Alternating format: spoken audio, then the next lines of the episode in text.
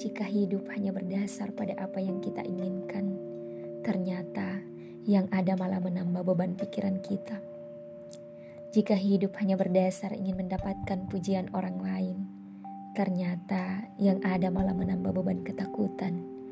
Jika hidup hanya berdasar tepukan tangan, yang ada malah semakin membuat kita insecure. Padahal Tuhan ciptakan kita dengan bekal yang berbeda-beda. Dipaksa menjadi seperti yang diinginkan orang lain, dan badan kita merasa lelah dengan itu. Hanya saja karena diri yang ego menuruti kesempurnaan penilaian.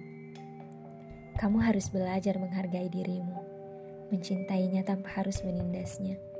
Biarkan saja mereka menjadi seperti inginnya.